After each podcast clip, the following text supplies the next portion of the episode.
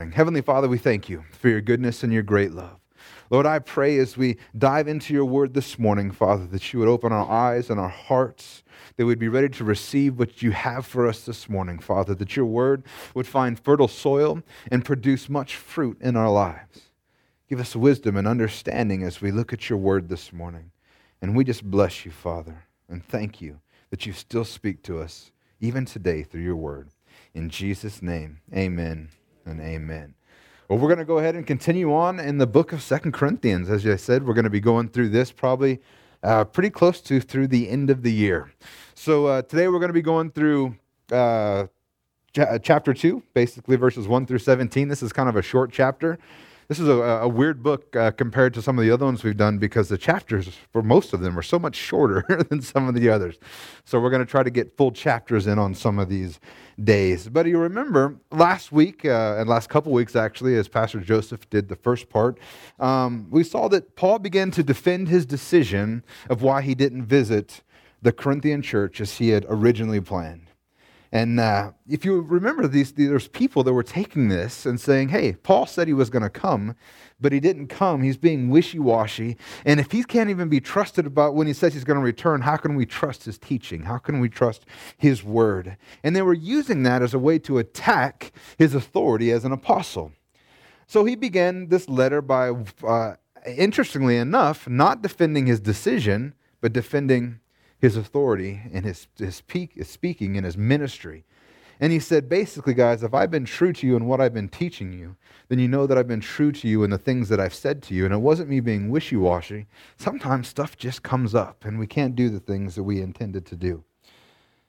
And he wasn't intentionally setting out to do one thing and, and say one thing and do another, but that's just how life works sometimes. And he certainly uh, didn't want to cause him any grief. Matter of fact, we find out the reason he didn't come back when he said he would come back was actually to spare them some grief, to spare them some hurt. And it was actually due to the grace of God that he was going to do these things. And as I was thinking about this, I found it interesting about how you treat others changes when you finally understand what the grace of God towards you is. When you realize what God has done for you, the, the great grace that He's shown for you, all of a sudden, if you have a, a, an understanding of that, you want to treat other people differently. It begins to change how you see other people. And, and that's what Paul was doing. He's like, look, guys, I don't want to come and, and hurt you by my visit. And Paul actually is going to spend this next uh, uh, chapter going into a little more detail as to why he decided to not visit them as he said he would. And we're going to see that apparently somebody in the church caused Paul a great deal of pain. We're not entirely sure who it is. Um, there's been some talk that it was the, the guy that he wrote about in, in 1 Corinthians uh, chapter 5, the, the guy who was fornicating uh, with his father's wife, committing adultery with his father's wife. Um, but it, it, some people say that it was that guy. Some people say no, it was somebody that it was uh, coming to, to oppose Paul's apostolic authority in his ministry. And the truth is, is that we don't really know what this guy, who this guy that Paul's going to talk about is. We don't know who he is. They, we can make some educated guesses, but the truth is, if you remember that first letter, there's all kinds of craziness going on in the church, right? There's, there's disorderly worship. There's adultery and fornication going on. There's uh, believers suing one another. There's arguments and cliques being formed. I mean, this really, they had a whole laundry list of things that the, the that could have been done that Paul was talking about in this. So we find out that after 1 Corinthians, the letter to, to the, the first letter that he wrote, he actually goes back to the Corinthian church. And it doesn't go well. And it's a very sorrowful and painful visit. Matter of fact, it seems that after that happened, Paul writes another letter that we don't have. It's, uh, there's, a, there's apparently uh, most scholars think a letter between 1 Corinthians and 2 Corinthians that we don't have. And it's a letter that Paul wrote to address this situation, to address this man that, that whoever he was, that caused Paul so much pain and caused the church so much pain. So Paul writes this, this letter to the church in between. And the reason he didn't go this third time was because he didn't want to cause the same pain that he caused with his last visit that we don't really know much about other than he came to deal with something uh, pretty terrible going on in the church. And he didn't want to cause them pain, he didn't want to cause them grief. So that's why he actually writes this letter instead. And we saw last week that he would actually rather visit them while they were in strength, while they were actually victorious, instead of visiting them while they were down and causing them additional pain. Amen? So let's go ahead and dive into what the word has to say about this. 2 Corinthians 2 1 through 2, Paul says, For I made up my mind not to make another painful visit to you. For if I cause you pain, who is there to make me glad but the one whom I have pain? Like I said, Paul chose not to make this, this additional visit because he didn't want to cause them any pain. And I, I love reading Paul when he writes to the churches and even when he writes to his pastors because Paul is not shy about displaying his heart when he writes these letters. He's not out to, to look good on paper, but he just lets it all out there. He wears his emotions on his sleeves, and you begin to see this genuineness of Paul's heart towards those that he was discipling. He said, Listen, I made up my mind not to visit you because I didn't want another painful visit. His choice was actually for their benefit. You know, one of the things that I begin to see about pastors, you see with Paul and Peter and the other ones, is in many ways they're the way that they interact is like parents. As parents, we do stuff for the benefit of our kids. We don't want to hurt them.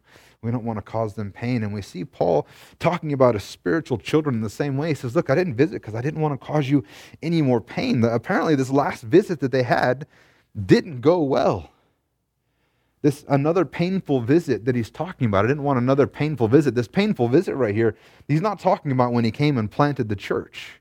This is a visit after he planted the church. And it seems that sometimes after he wrote First Corinthians, he made the trip down there to deal with some issue. And like I said, we don't really know what the issue is, the, the, the particular issue that he was dealing with.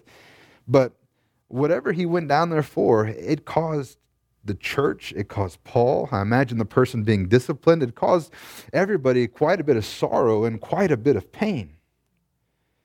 And maybe this trip that he's talking about, maybe this is the one he talked about in, in uh, uh, verses 116, where he says, I wanted to visit you on my way to Macedonia, and then to come back to you from Macedonia, and then have you send me on my way to Judea.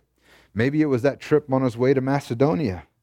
Or maybe and I think probably the way that I read it um, is that verse 116 was actually one of the trips that got dropped. This was probably what he was planning to do after that sorrowful visit because he actually doesn't look like there's any intention to go back to Macedonia. He, he, re, he reaches Troas and doesn't find Titus there. We'll look at that in a second. And then he heads straight to Macedonia. So I imagine that those two trips were additional trips planned that he didn't go. And this is what's causing all the, the harassment of Paul and his ministry. But we know that there was a, this visit in between because in 2 Corinthians 12 14, he mentions this talk about coming a third time. 2 Corinthians 12 14 says, Here for the third time I am ready to come to you. He says, I will not be a burden and not seek what is yours, but you. And then in 2 Corinthians 13 1, he says again, This is the third time that I am coming to you. So obviously, the first time was when he planted the church. And if his next visit is the third time, that means that there was a visit in between, and that's the painful visit that, that Paul is talking about. And here's the thing Paul doesn't want to cause anybody any pain. And Paul, like any good pastor, he knows that sometimes you have to do the hard thing. Sometimes um, when you're in a position of authority and leadership, then you have to, you do cause pain, whether you want to do so or not. And the truth is, is that when you correct people, you have the opportunity to hurt their feelings. And sometimes, as pastors and as parents as well, we have to do that. We have to hurt our, our, our, kids' feelings, our spiritual children's feelings. And I don't mean by slinging insults. I'm not talking, Paul wasn't coming down there and, and pointing out that they were a failure and calling them names and, and hurting them that way. But I don't know about you, but when I get corrected, sometimes it hurts. One, because you, you know you disappointed somebody you know that you failed in your own life. When I get corrected, uh, it's not that, that, that whoever corrected me is intentionally trying to hurt me, but it hurts nonetheless because you realize your own failure. And I think that Paul was hoping that this pain could be dealt with ahead of time before he made his next visit. He wanted this done with. He wanted it to be done in such a way that when he got to see them face to face, it would be in strength. It would be in encouragement. He was hoping that by writing this letter, we could make sure that things were going well. Or this, this letter that we're missing, the, the one where he dealt with some tough stuff. He was hoping that that could fix things, at least to a point that when he came, he wouldn't be bringing sorrow because he wouldn't have to discipline or address the issue. It had already been dealt with. Because here's the thing pastors in the church, they depend on one another. That's what he says right here. He says, If I cause you pain, who is there to make me glad but the one whom I have pained? You guys may not know this, but pastors are actually strengthened by what's going on in the lives of their of their kids for lack of a better term the spiritual children the members of their church you know the, the bible says that pastors have, have charge over your souls. It's our responsibility to look out for you to make sure that you're doing well that you are growing in the lord that you are staying solid and firm in your foundation of faith staying solid in your salvation. And the thing is, is that pastors are, are, when I see you guys doing good and walking with the Lord and doing, man, it just strengthens things for me. It just, one of the, the, the greatest things about planting this church has been watching people grow in their faith and mature in their faith and become the men and women of, the, of God that He intended them to be. And it just strengthens me and it gives me encouragement. But in the same manner, when people are doing poorly and when they're messing up, it, it hurts all the same as well. It's such a heavy burden because when people get wrapped up in sin and start doing poorly, it begins to, to weigh heavy on, on the people that care about you shoulders. And I imagine that Paul's shoulders were quite burdened by this because he carried the weight for most of the early church on his shoulders. And he needed encouragement. So Paul wanted this issue cleared up before he visited them in person. Because here's the thing if Paul shows up and ends up causing them pain and sorrow, like I said, not by hurling insults, but by the fact that that's just the natural result of correction. If he shows up and does that, then they're going to be hurting. And if they're hurting, who could encourage him? He says, he says, If I cause you pain, who's there to make me glad but the one whom I have pained? So he was hoping that this could be dealt with before he ever showed up. And then he continues on in verses 3 through 4. He says, And I wrote as I did. This is that missing letter we're talking about. I wrote as I did that so that when I came, I might not suffer pain from those who should have made me rejoice. For I felt sure of all of you, that my joy would be the joy of you all. For I wrote to you out of much affliction and anguish of heart and with many tears, not to cause you pain, but to let you know of the abundant love that I have for you. So, this is that missing letter. We know he wrote a letter, we don't have it. If it wasn't a great letter, maybe it's no surprise that the Corinthian church let that one fall through the cracks. but uh, as I said, he wanted to deal with this issue before he actually came out there again because he knew the pain that it would cause like I said, these are, these are his children in the faith. And when he met with him, he wanted to be rejoicing and not having a time of sorrow, experiencing pain and anguish when he met with them. See, Paul had shared the gospel with these people, and that was his joy. He says, You know what? I felt sure of all of you that my joy would be the joy of you all. And Paul's joy was the gospel that he shared with them. And, and when they received this gospel, we, he wasn't looking for this regression back into sin. And they should have been enjoy living in victory. And in many ways, we look at this and go, oh man, these crazy people. I mean, they had the truth. Why weren't they just living it out? But that's because we're looking right past our own lives and realize that so many times we have the truth, we have the, the promises of God, and instead of walking in them, we walk away from them, whether intentionally or unintentionally. But they should have been growing in spiritual maturity. They should have been growing in love. But we saw in that first, that first letter that wasn't exactly the case. There was all kinds of stuff going on. And that the reality is, is that in some ways the, truth, the church is full of, of people that need Jesus. And, uh, you know, like they say that, you know, uh, when you're on a farm, if you have a, a stable, eventually the, the stable has to get mucked out. eventually it fills up. And uh, The truth is, is the church is full of regular people that have problems, and and uh, so the Corinthian church is not unique. It's not like they're the only ones. The truth is that every church that's ever existed has these difficult times. But we should be living in victory. We have the Word of God. We have more clarity and more insight into who God is and what His will is than anybody's ever had in the history of ever. We should be walking in victory. But like I said, that wasn't the case. And we, we might wonder why does this cause Paul so much pain when people fall in sin? And we've talked about it briefly already, but like I said, here's the thing when you pastor a church, the you get involved in the members' lives and, and what happens, and you care about them just like you would care about your own children. And when, when they succeed, you succeed. And when they fail, then you fail and hurt with them. You feel the hurt.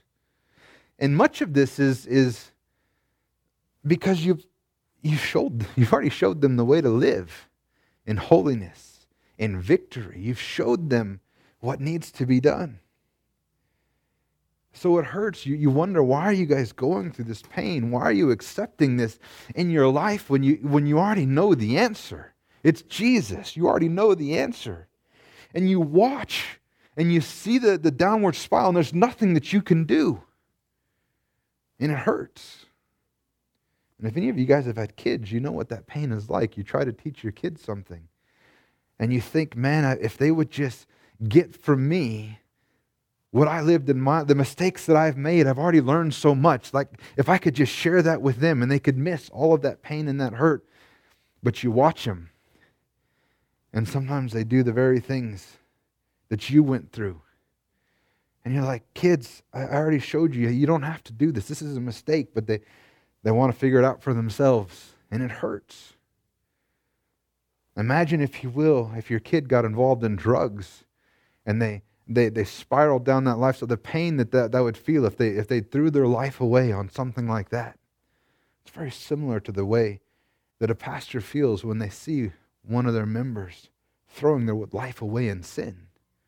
Because you've already shared the truth. You've already shared the way out, and you watch, and there's nothing more that you can do. Sometimes I wish I could walk up to people and shake the Jesus right into them. But it doesn't work. They have to make that decision for themselves. And it's hard enough when the, it's hard enough when they stumble accidentally, but it's even worse when they make choices, stumble in, intentionally. So Paul writes this letter to address this situation because he doesn't want another painful visit. And it's likely to, to deal with whatever this person was that was causing Paul all this anguish that we're going to read about. And we're also going to see that in addition to dealing with this person, he's going to charge the church with actually enacting this discipline on this individual as well. And it says, I wrote this out of much affliction and anguish of heart and with many tears. You know, that's the thing that when you have to correct, correcting people is one of the hardest things that I ever have to do as a pastor. Because I know the hurt that it causes, I know the pain that it causes. And it hurts me just as much. And that's the funny thing is it's kind of like when you tell your kids, this hurts me as much, it hurts me more than it hurts you. You know, and as kids, we don't get that until you have your own kids, and then you have a light bulb go off and go, oh, that's what they meant by that. But the truth is, is that it works that way for pastors too. And Paul didn't want to, to have to cause them any pain because it hurted. He said, I, I wrote this in much affliction, anguish of heart with many tears. This is apparently a very strong letter that he wrote them, and he didn't do it lightly. But he says that I, I didn't do it to cause you pain, but to let you know the abundant love that I have for you. You know, sometimes we do stuff that on the, the person receiving it feels like it's pain, but it's actually for their, their own good. Many people today call this tough love. Anybody ever heard of tough love? I think that's the dumbest phrase on the planet. It's not tough love, that's just love. That's what love looks like. It's when you hold people accountable and you push them. It's not tough love, that's just what love should look like. And when you let people walk away from that, when you let people act in, in, in opposition to that, that's lack of love.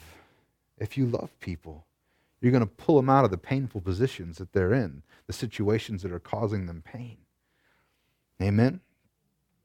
So he goes on in verses 5 through 8.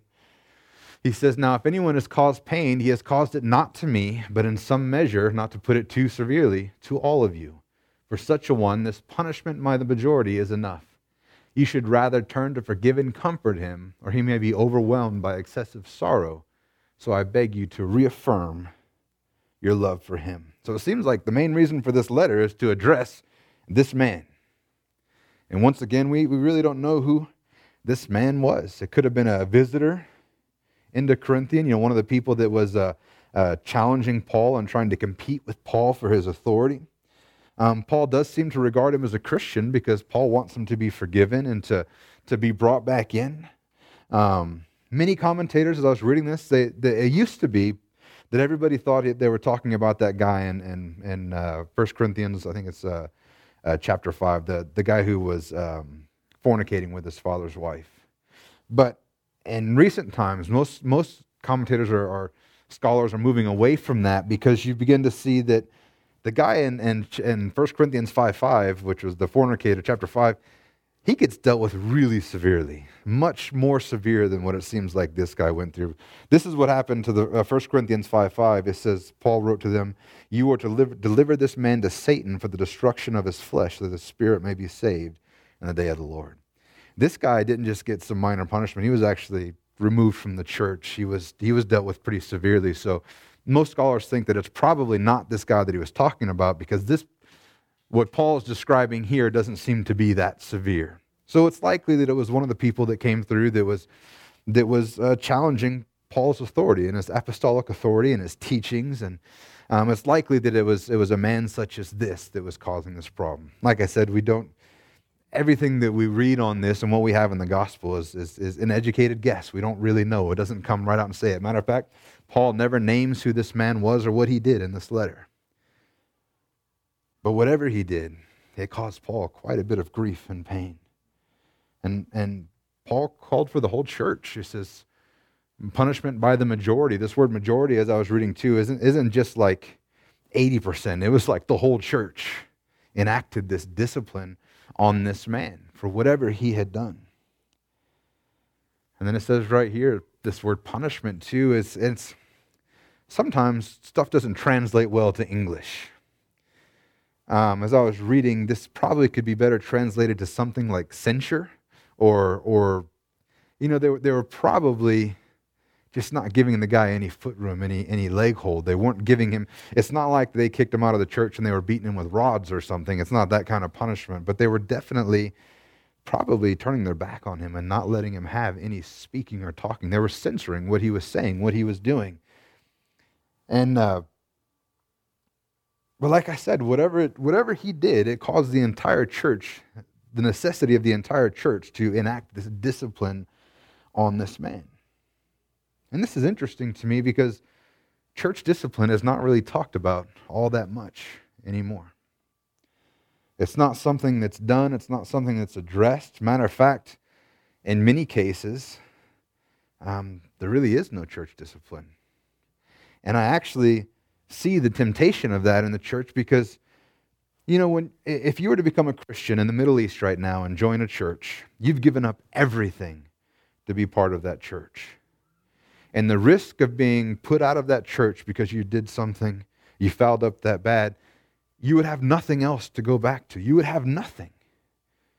And the church would have been everything to you. You give your life to Christ, and that's all you want to be a part of. So there's, there's a real danger of being disciplined in that manner. And the United States, if somebody just, you know, bruises your feelings, if they just brush by your feelings, people just get up and leave churches. They just give up, they go somewhere else. So I think what's as a result of that, we begin running into this like, oh, we'll just let everybody do whatever they want. And church discipline has kind of fallen by the wayside. But the truth is, is that discipline in the church actually must be done. And that means that that you know, if, if you come into this church and you call me your pastor, part of that is being willing to accept correction. That's part of how that works. But it must be done, but we also must remember what the purpose is as well. It's always for the benefit of the person that's receiving the correction, that's receiving the discipline. Paul wasn't out to destroy this guy. He was out to correct what he was doing so that he could be brought back into the fold. It's always about uh, restoration. And we see this, the truth is, is that life without discipline, we see it all too often in the world today. You know, the Bible teaches us to, to not spare the rod with our children. One of my favorite jokes is uh, you guys know who Tim Hawkins is? He's a Christian comedian. He gets up one day and he goes, You know what? Me and my wife have made a decision. We're not going to spank our kids. Don't you judge me. We're just not going to do it. We're going to tase them. but the reality is, is that, that kids need discipline. And the Bible says, don't spare the rod to your children, not because the Bible wants you to beat your kids. And there's a difference between beating your kids and disciplining your kids. Let me be clear. But the problem is, is when you have children that grow up without discipline and have everything handed to them, then we have a generation of people who think that they're entitled to everything. And because they've never had to earn anything, the worst part, the opposite of it, they actually don't even know what it means to be victorious. They don't even know what it means to actually win because there's no such thing anymore. We see what happens when discipline is removed. I think we're all seeing it now. You know, when I was a kid, um, my my mom had separated uh, from my dad, and and uh, it was just us when we lived in Whetstone. I was early teenager, and the truth is, is that I ran ramshackle over my mom. She just didn't she didn't know it. And then she she married uh, uh, the guy who was my my stepdad through through all of my high school years, and and uh, man, he knew everything I was doing. Apparently, he had done it all before. So I remember being in trouble all the time. And I, I, would, I was getting caught all the time because what I could pull over my mom's eyes I couldn't, he just knew. And I was getting, I mean, I, I think I, there was times I spent like, I remember there was a better part of a year I was grounded. I think I had like two weeks the entire year I wasn't grounded. And when I was a kid, I was mad at them. As an adult, I realized that I was the idiot. You know how you don't get grounded? You don't do stuff that makes you need to get grounded. So, but I, remember that I, I, I was so angry at him when all this was happening. So angry that he was coming in, that he was, he was disciplining me like this. But it didn't take that long, not much longer than me moving out of the house when I look back and I realized that he actually saved me. You know, sometimes being locked in your room saves you from going out and doing stuff that you'll regret for the rest of your life. You know, we look at some of these, these kids that are going out and doing stuff right now and all this rioting and stuff, and and uh, they're making decisions that is impacting them for the rest of their lives. When if maybe they were just grounded to their rooms, they wouldn't be out there doing stupid things. At least that's what happened in my life. I look back now and I realize that the discipline that he enacted in my life saved me. And even though I was so frustrated back then, I am so thankful right now. Church, your kids need discipline. And we need discipline in the church to make sure that we're doing the right thing. And it's so easy when somebody comes up and wants to correct something that's going on to get offended. I know because that would happen to me.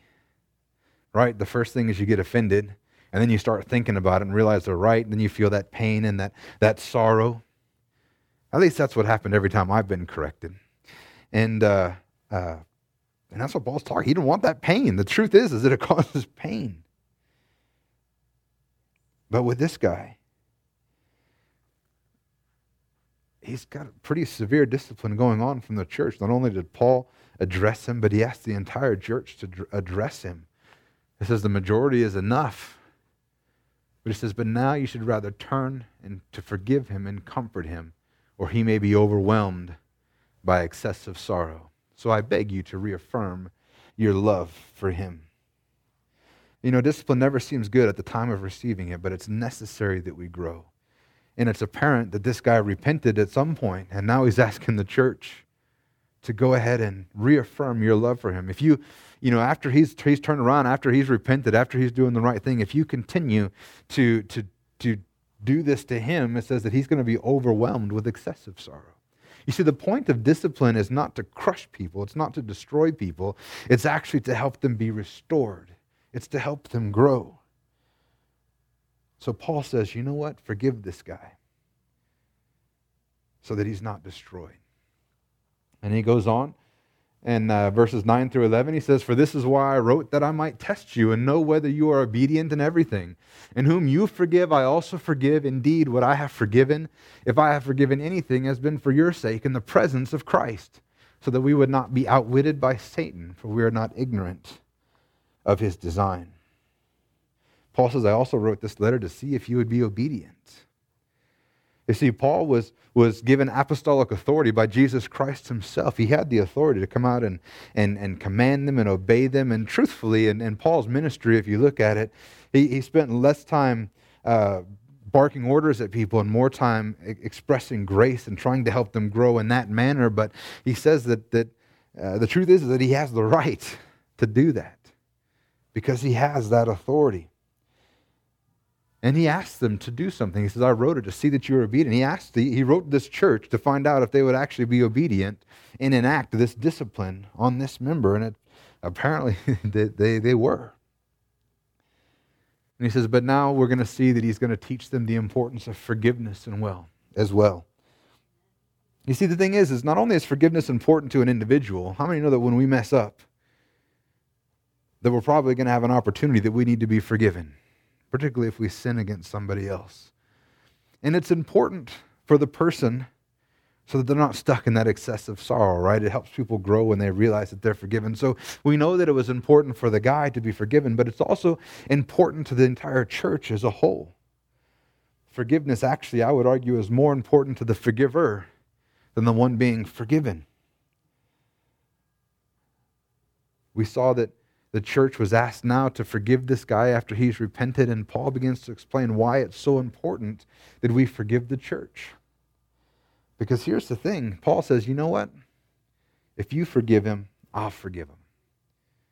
Because they're living with this guy day to day, and, and they're actually going to see if the guy's repented. But he says, if you forgive him, then I forgive. So anyone whom you forgive, I also forgive. And he says, indeed, what I have forgiven anything has been for your sake in the presence of Christ. You remember that just a few passages ago, Paul said that, that whatever this guy did, not only did he do it to Paul, he did it to the whole church. So it was important that the church forgive them as well. And if they would, if they would forgive him, Paul would forgive him too. And he says the reason this is important is because we don't want the enemy to gain a foothold in the church. He says, look, we're going to forgive so that we would not be outwitted by Satan, for we are not ignorant of his designs. You see, that's the thing is that when we hold on to unforgiveness, and not only does this work as a church corporately, but this works individually in every area of your life, when you hold on to unforgiveness, you're giving the devil an opportunity to, to get hold of bitterness and distrust and hate and anger in your life.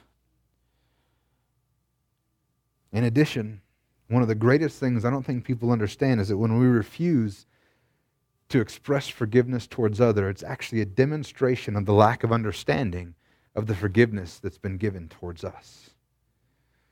When Jesus forgave you, when he gave his life on the cross for you, he didn't hold up any qualifications. He didn't say, I'm only going to forgive stuff that's only up to this bad. He forgave you for everything. And if you understand that, if you understand what has been forgiven of you, then you'll naturally want to express that towards others. But when we want to hold on to unforgiveness and bitterness, it's actually a demonstration of the lack of understanding of what we've actually received. This is why Jesus said in Matthew 6 14 through 15, If you forgive others their trespasses, your heavenly Father will also forgive you. But if you do not forgive others their trespasses, neither will the Father forgive your trespasses. Because the thing is, if you're unwilling to forgive somebody else, do you really believe that Jesus forgave everything in you? But if we understand how much we've been forgiven, how much we've been given, the natural response is to want to express that towards others. And in doing so, we remove the opportunity for Satan to outwit us. It's interesting the word that, that Satan outwits us in that, because we should be smart enough to know. But if we hold on to this stuff, Satan has tricked us into holding on to bitterness and unforgiveness. But we're not ignorant of what the devil wants to do. So we need to make sure that we are forgiving so the devil doesn't gain a foothold. And then he continues on in chapter, verses 12 through 13. He says, When I came to Troas to preach the gospel of Christ, even though a door was open for me in the Lord, my spirit was not at rest because I did not find my brother Titus there. So I took leave of them and went on to Macedonia. So Paul's now making his way. This is probably after that, that painful visit. And we're going to see that he actually um, sent Titus with this missing letter to the Corinthian church. And he's making his way to Troas to preach the gospel. And actually, there's a, there's a window of opportunity. There's a door that was open for him and the Lord. But Paul is actually so distressed by what's going on in the Corinthian church that he decides not to stay there. He needed to hear back from Titus, who delivered that letter. He wanted to know how they received that letter. Because apparently, like I said, it was a pretty harsh letter. And he was hoping that, so, but he gets to Troas and Titus isn't there. So instead of staying and ministering there, he decides to move on to Macedonia so he can find Titus and figure out what's going on there. And that's an interesting thing to me. Because on one hand, if God opens a door for you, you should take it. But on the other hand, if you're not, in the right frame of mind, if you're not in the if your spirit is troubled, how are you going to minister to people if things aren't right in your own heart? So Paul now he's concerned about Satan getting a foothold in the Corinthian church. He sends this letter hoping that it's going to accomplish what he wants it to accomplish because he wrote it in pain and anguish, but he, he did it out of love. He's hoping that it'll, that it'll uh, inspire change in the church, but he doesn't know. And then Titus isn't there. He doesn't know what's going on with the Corinthian church. He's probably wondering has Satan actually won this one?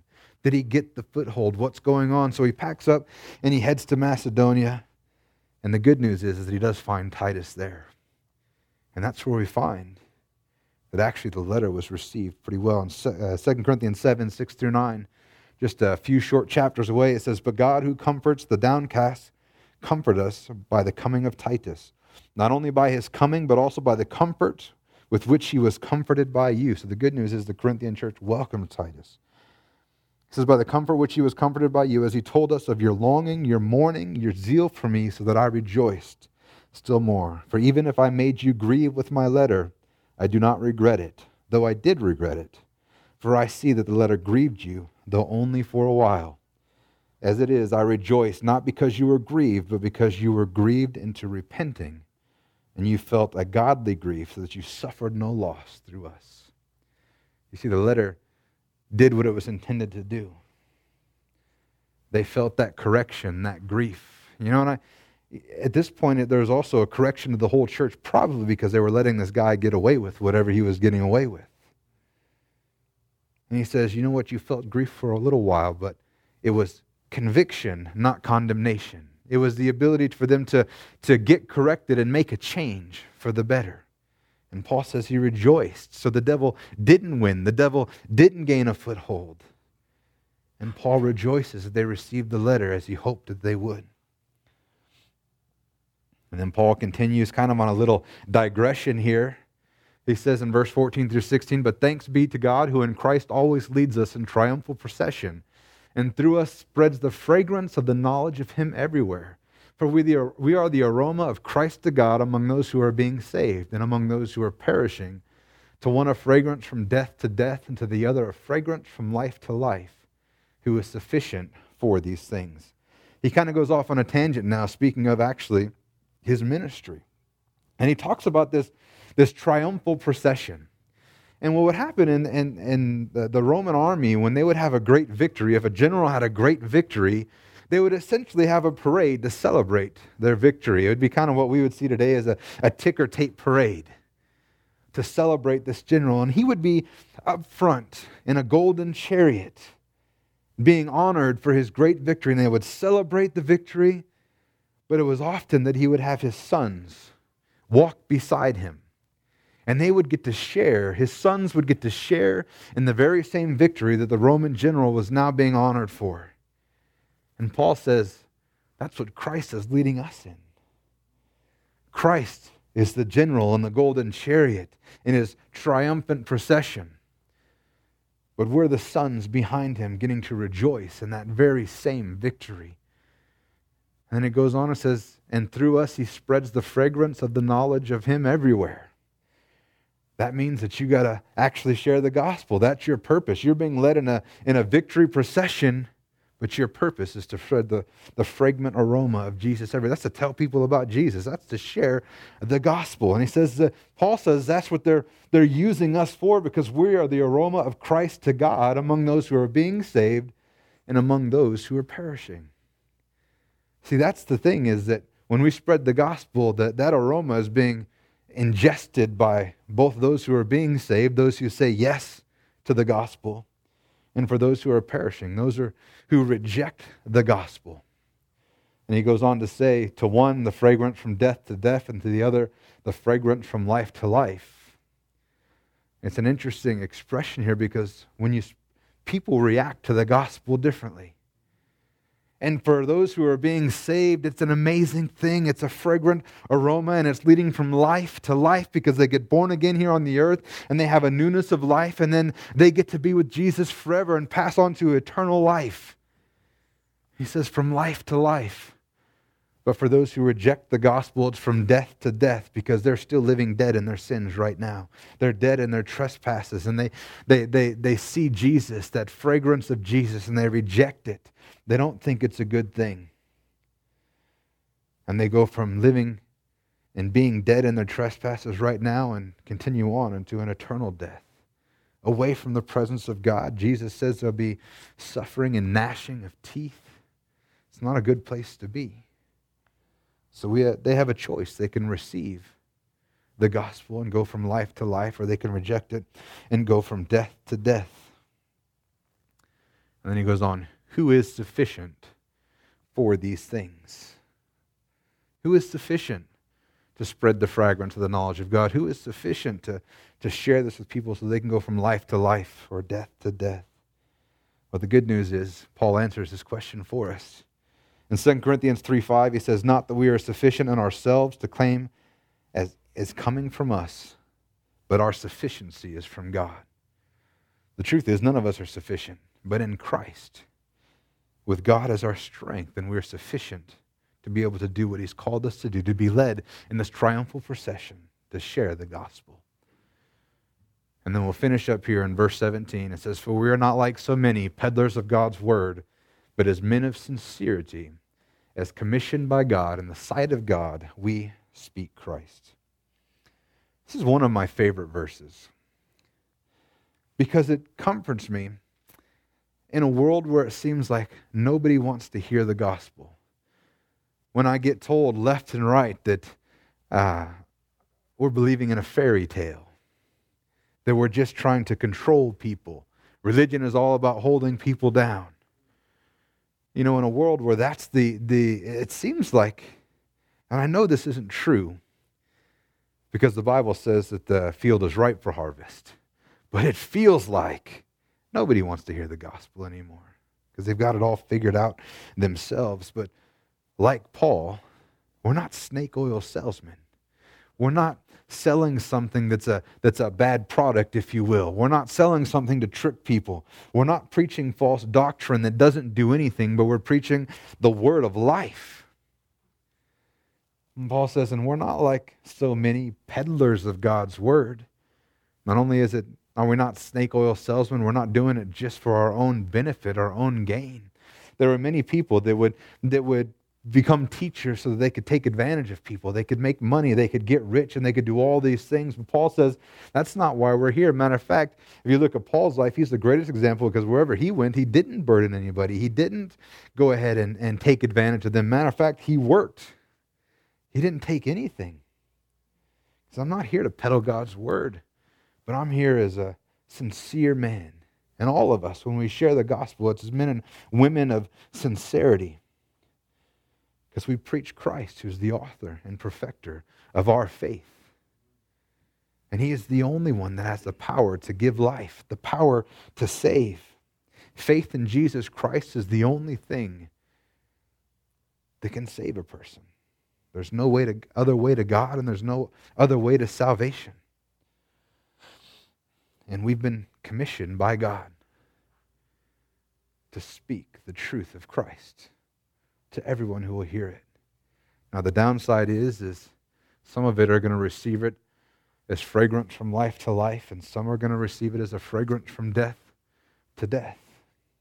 But we've been commissioned to share the gospel. And the truth is, is this fragrant aroma that we're sharing as a matter of life in death. I think sometimes as Christians we forget that. This isn't Christianity is, is not something about making people feel good as they live their life. This is a matter of life and death, church. It's important. And we're sharing that with people, preaching Christ as men, men of sincerity because we want people to be saved. Because Jesus is the only way, He's the only truth, and He's the only life. Amen. Amen. Hallelujah. Let's go ahead and bow our heads. Mm. Mm, praise God. Well, as you've just heard me close off there, the truth is, is that Jesus is the only way, He's the only truth, and He is the only life. There's no way to the Father except through Him. There's under no other name under which men can be saved. And I always want to give an opportunity for anybody, whether you're listening online right now or you're in the church right now, if you've not received Jesus Christ as your Lord and Savior, I want to give you the opportunity to do so right now. I pray that the Holy Spirit is ministering you right now so that you know that you actually do need a Savior. And it doesn't take too much thinking back to understand that we've messed up, we've made mistakes, we've sinned, and we've fallen short of what is expected of us by God.